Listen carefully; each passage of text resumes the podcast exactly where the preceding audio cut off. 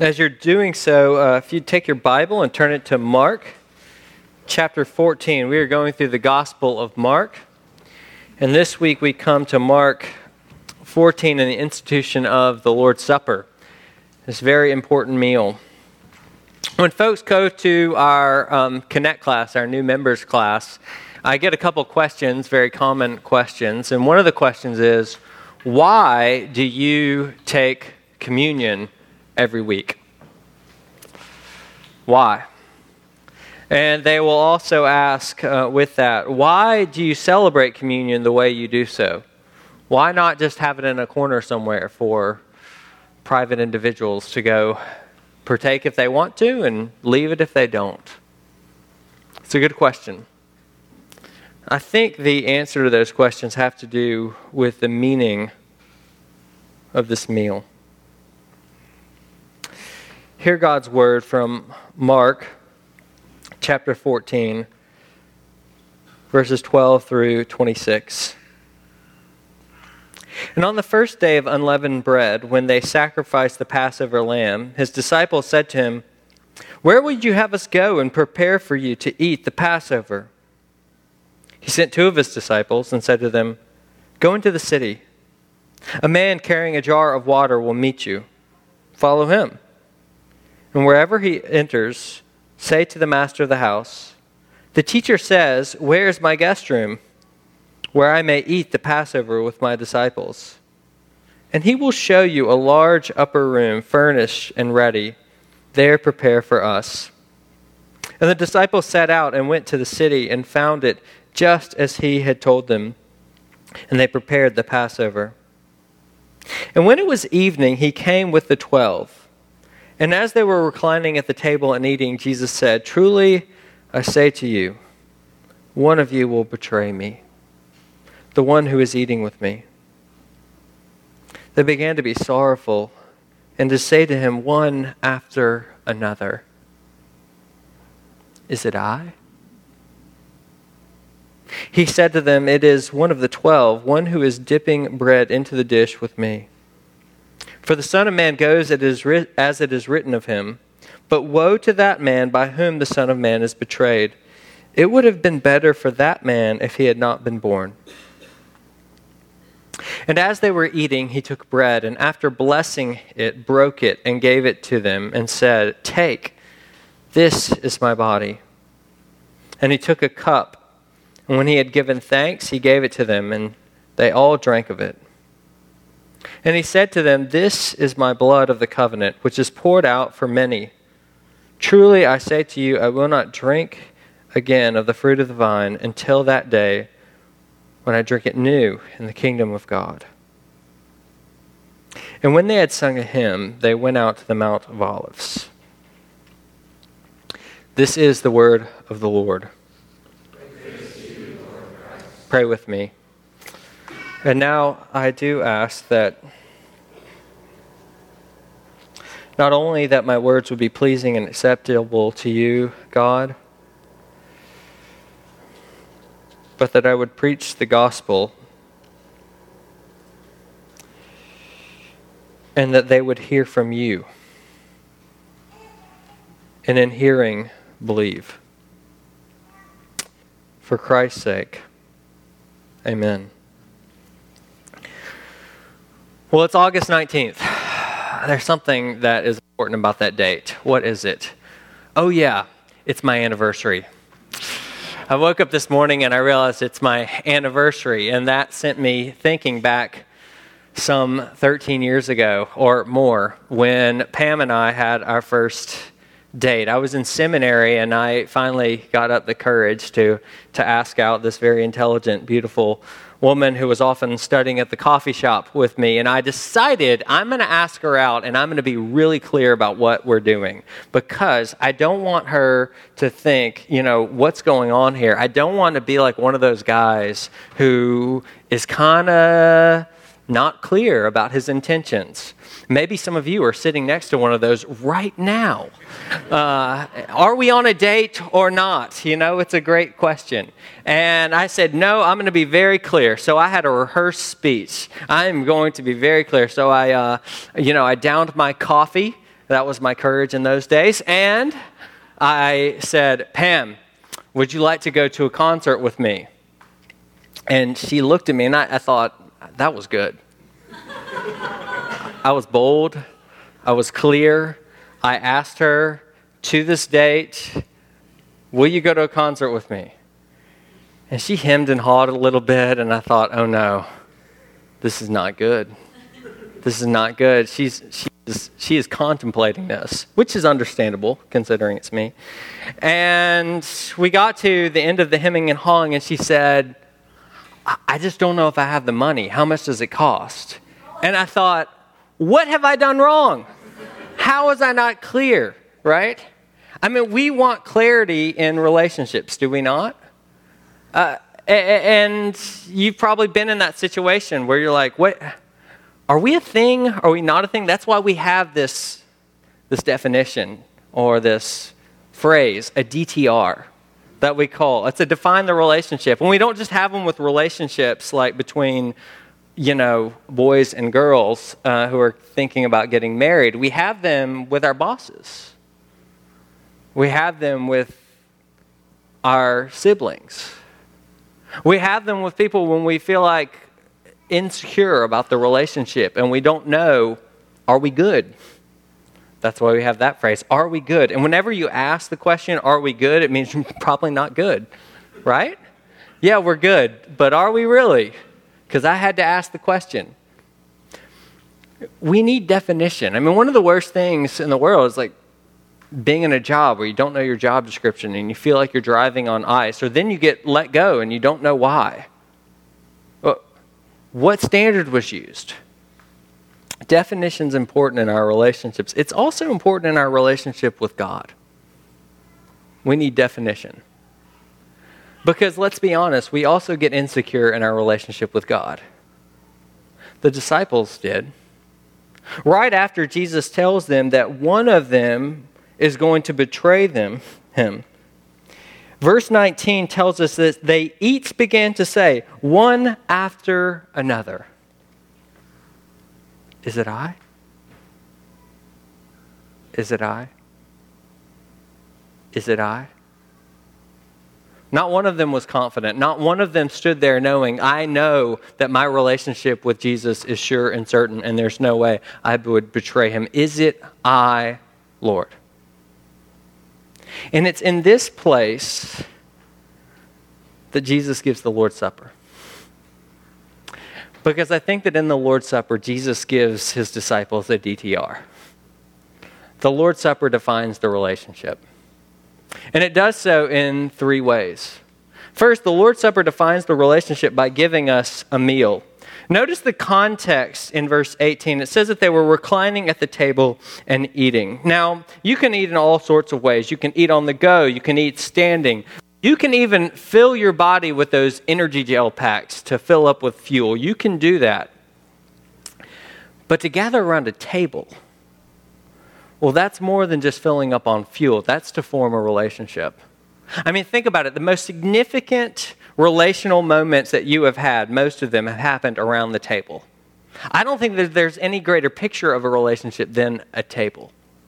And, and and it's not only at, the, at a table that we, that we have these, these significant relational moments, it's also how we celebrate significant relationships. Like my anniversary. So on Friday night, I didn't forget my anniversary. So on Friday night, I, we went out for an anniversary dinner, and we're sitting at a table and we're talking. And we hadn't been out on a date in like two months, uh, which is a long time for us. And we found ourselves done with the meal, and we just sat there talking and talking and talking. And finally, it was like, oh, we better give this table up because it's, it's a really busy restaurant. But we just wanted to carry on talking through the night around the table. And that's what tables are about, aren't they? They're about forming relationships. And tables are also the places where problems in relationships are felt most acutely, aren't they? I mean, it's at the table where you sense the tension between mom and dad, between me and parent, between siblings. Henri Nouwen puts it like this The table is the place of intimacy. Around the table, we discover each other. It's the place where we pray. It's the place where we ask, How was your day? It's the place where we eat and drink together and say, Come on, talk some more. It's the place of old and new stories. It's the place for smiles and tears. The table, too, is the place where distance is most painfully felt. It's the place where children feel the tension between parents, where brothers and sisters express their anger, jealousies, and where accusations are made, where, and where plate and cups become instruments of violence. Around the table, we know whether there is friendship and community or hatred and division, precisely because the table is a place of intimacy for all the members of the household. It is also the place where the absence of that intimacy is most painfully revealed. To the table is for intimacy. And so lack of intimacy is felt there. That's what Nouwen is saying. And the very fact that, that Jesus invites his disciples to a meal around a table, I think, says something. It says, I want an intimate relationship with you. Because think about it enemies, sworn enemies, like real, true enemies that have no desire for reconciliation with one another, they don't eat together. I mean, you know about that famous meal between Churchill and Hitler, don't you? That's right, because it never happened. It wouldn't happen. Sworn enemies don't sit down at the table together, but Jesus says, Come, eat with me. I want a relationship with you. Uh, uh, in verse 12 through 16, they make it really clear that Jesus is the host. He is in control. He is making all the preparations. And in verses 22 and 23, it's, he, it's Jesus that takes, that blesses, that breaks, and that gives. Jesus is having a meal, and he wants to eat this meal, verse 14, with his disciples. Now, some of you have been having a bad week. Some of you have been having a bad month. Some of you have been having a bad year because you're getting clobbered by your sin. Some of you are coming in here and your attitude this week, the cynicism and the cynical thoughts, or the disdain that you had for your spouse, or, or, or the frustration with a child, it just kept rising and kept rising, and you went into that swirl of negative thoughts, always thinking the worst. You know what I'm talking about. Okay, you don't, but some of you do. And you think, man, is Jesus fed up with me? Is he done with me?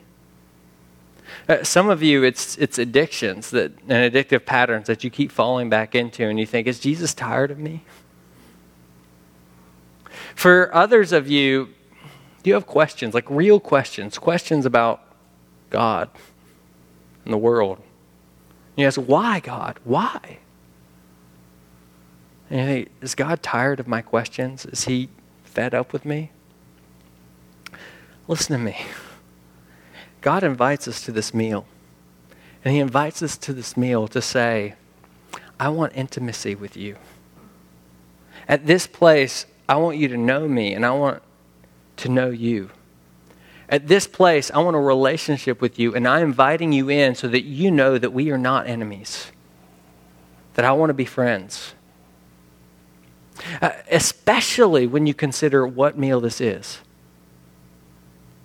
Uh, over and over again, the text makes absolutely clear that this is Passover. Verses 12 through 16, Jesus tells them to go and prepare the Passover. The Passover was a meal in which Israel celebrated because Israel, like all peoples and all cultures, celebrated, they marked the great events of their history with a meal, like we do with the 4th of July or Thanksgiving.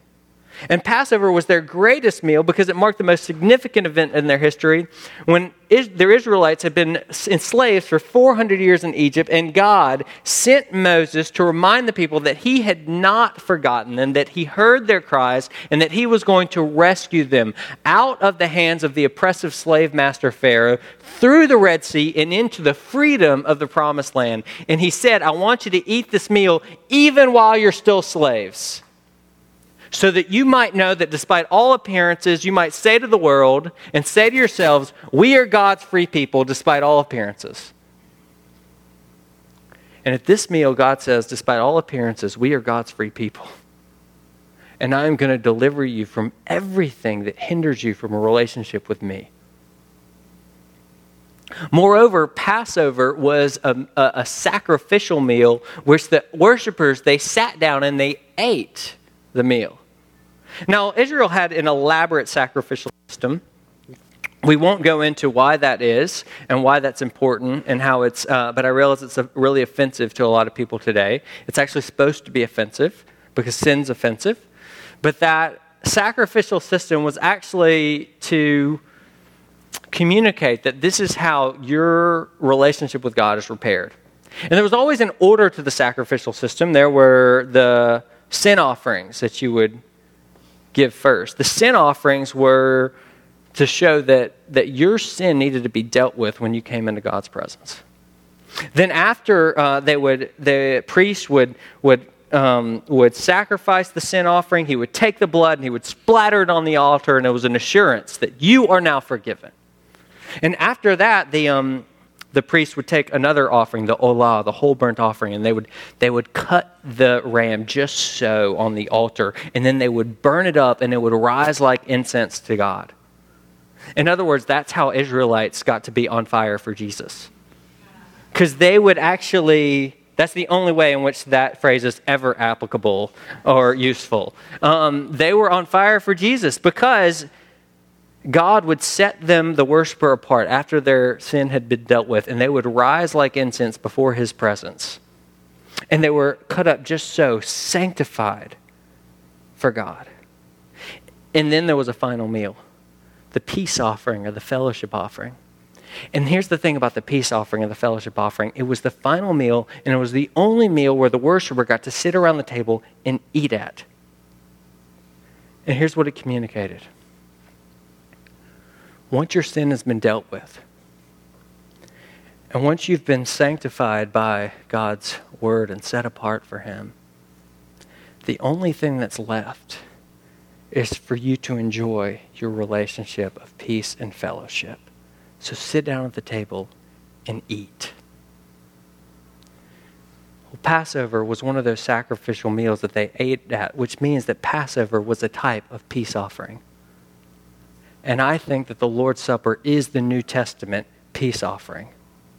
That, that based on the once for all sacrifice of Jesus Christ, our sins have been forgiven. And we have been set apart by His Word. It has cut us up like joint and marrow. And we have been set apart and consecrated for Him. And then the only thing that is left for us to do is to come, to come and to feast with God. And at this table, God says, We are not enemies anymore. Your sin has been dealt with, you have been set apart. And now, here at this table, you enjoy a relationship of peace with me. That's what this table is about. It's a meal. It's a meal that tells us that we are at peace with God. You say, well, wait a second, Kyle. That Judas was there. I mean, Judas was there, and verse 18 says, Truly I say to you, one of you will betray me, the one who is one who was eating with me. And, and in verse 21, Jesus says, The Son of Man goes as is written of him, but woe to that man by whom the Son of Man is betrayed. It would have been better eh, for that man if he had not been born.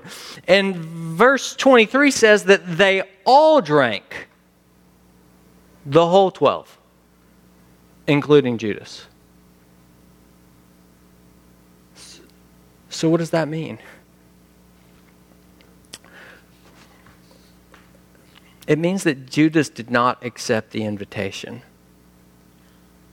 You see, Jesus still offers the invitation to Judas for intimacy and fellowship that the meal represents. But the problem was is that Judas took the bread and he took the cup, but he didn't take the relationship. And that's what it's about.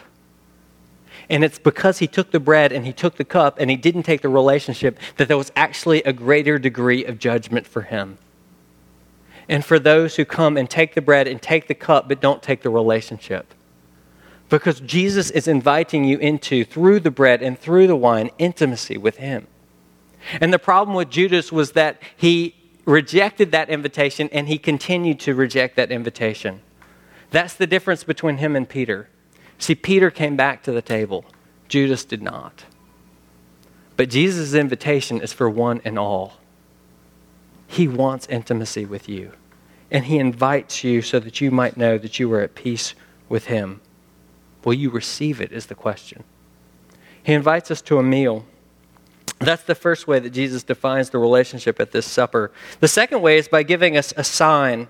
Look at verses 22 and through 24. Says that as they were eating, Jesus does some strange things. He takes bread, and after blessing it, he breaks it and he gives it to them, and he says, Take, this is my body.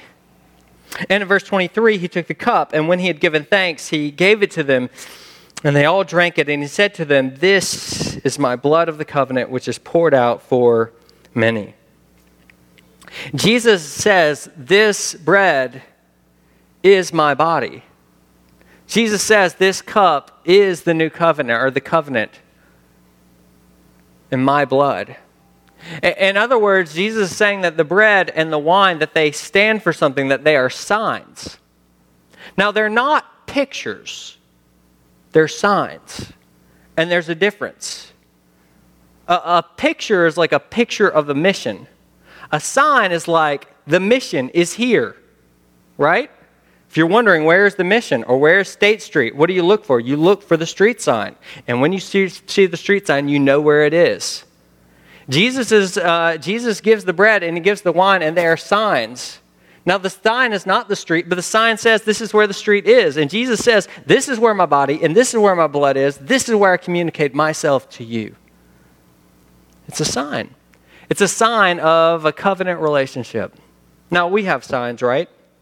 Some uh, 13 years ago, I, I stood at an altar and I made covenant vows to my wife. And we exchanged rings, signs of the covenant. These are tangible expressions of our relationship. A ring, a wedding ring, te- says to the world, I'm married. If you want to know whether or not uh, someone's in a covenant relationship with someone else, what's the first thing you do? You check their hand, don't you? We all do because it says to the world, I am married. But it doesn't just communicate to the world, the relationship, it also communicates to the person wearing the sign, I would suggest. You know, that's why I would hazard guess that the reason why people take off their wedding rings when they're traveling to have an affair is not just for the other person's sake, it's for their sake. Uh, because the symbol is actually really powerful, a powerful indication of the relationship. It's such a powerful indication that, you know, there have been times in marriage, not your marriage, but my marriage, in those 13 years, where because we are both sinners coming into a relationship together, things are hard and disagreements happen. And sometimes those disagreements are so hard and so intense that you're like, are we ever going to get past that? Sometimes those disagreements are so hard and so intense that you're like, are you the person that I married? Did I really marry you? Right. I know you've never had that thought. I have that thought. Of course, the reality is, is that it's not because most of us have some kind of fantasy picture of our spouse, and then we realize who our spouse really is the one that we make covenant vows to as time goes on. But anyway, in those moments when things are really, really hard, when they're like, we can't talk tension hard, we need to work this out for the sake of our daughter hard, right? I find myself feeling my ring more. Because it's in those moments that I feel this and I think, no, we really did make vows before witnesses and before God. And God really did join us together. And the one who joined us together really will give us the power to complete this. That, that this covenant relationship is real, no matter what I'm feeling right now. We will make it through. Well, the bread and the wine, it's like a wedding ring. It's a sign of a covenant, the covenant relationship that God makes with his people. And what kind of covenant is this? Well, it's the new covenant. The new covenant where God says, Behold, days are coming, declares the Lord, when I will make a new covenant with the house of Israel and the house of Judah, not like the covenant that I made with their fathers on the day when I took them by the hand to bring them out of the land of Egypt. And what was the difference in that covenant? My covenant, which they broke. See, the old covenant was a breakable covenant. Though I was their husband, for this is the covenant that I will make with the house of Israel after those days. I will put my law within them. And I will write it on their hearts, and I will be their God, and they will, shall be my people. And no longer shall each, teach, each, one, each one teach his neighbor, and each one his brother, saying, Know the Lord, for they shall all know me, from the least of them to the greatest. For I will forgive their iniquity, and I will remember their sin no more. See, what this, what this says is that I am married to Pam till death do us part. And what this says is that God will remember your sin no more, that He has forgiven all your iniquities. What this meal says is that God has even secured your ability to carry on in the relationship by writing His law, His covenant code on your heart to give you the ability to follow him. But why does God use these signs? And why use these things? Well, some people say it's because we're sinners. And there's this wonderful, this wonderful passage that is kind of breathtaking in the French reformer John Calvin on how God gives us this because of our weak and feeble sinfulness. And I think that that, that is absolutely true and applicable. But I don't think that that's actually the only or primary reason why he gives us this. I think he gives us this because we're embodied human beings who are creatures. And we need to actually be, uh, to have things communicated to us through physical means. I, I mean, think about this. A baby, when they come out, they don't have to learn to hold a hand. The first pictures of a baby are of them grasping their parents' pinky. They know the need, the instinctual need for physical touch. Uh, and studies show that, that physical touch is incredibly important for emotional and social development. Uh, doctors Charles and Elizabeth Smith, who are kind of marriage uh, gurus, they say uh, to touch someone you love is to acknowledge their presence and to communicate your desire for them. And some of you know that's what that's like to have a spouse put their hand on your shoulder or a friend to touch you and say, I see you, I know you, and I desire a relationship with you. At this table, God, through bread and wine, acknowledges your presence. He says, I see you. I know you. And I desire a relationship with you. And he reminds us that over and over and over again. So as you come up to the table, may you know that as real as the bread is on your mouth, so real is God's love for you. And as real as the wine is on your tongue, so real is his saving work on your behalf. That he remembers your sins no more. And he has forgiven your iniquities to the utmost. It's at the table where God gives us a meal, it's where God gives us these signs. But he also defines the relationship by, at this table by giving us himself.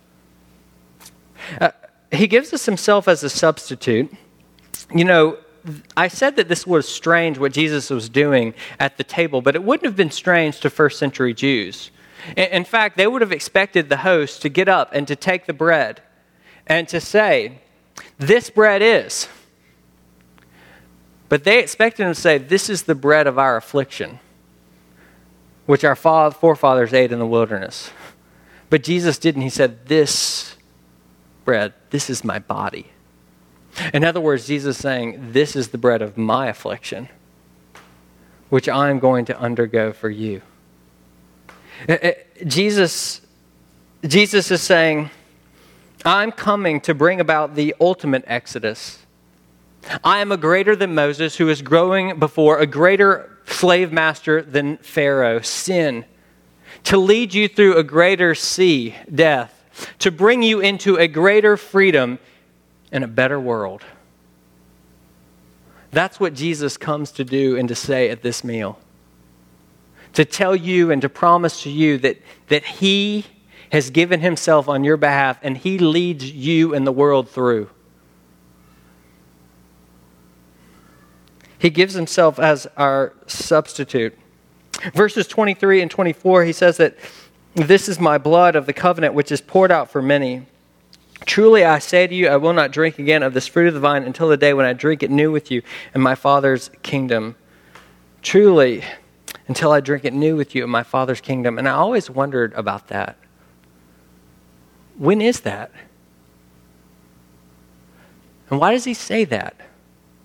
And then I realized from Acts 23 that to say, I won't do this until this happens is a way of pledging an oath.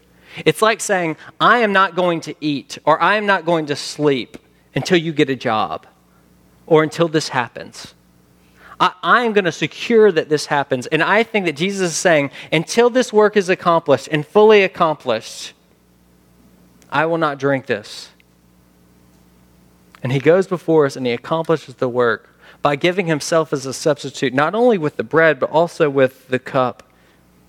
You know, it's not too long after this that 10 verses that Jesus goes out into the Garden of Gethsemane right after giving a cup, right after taking and giving a cup, and he says, Father, all things are possible for you. Remove this cup from me. That's highly significant.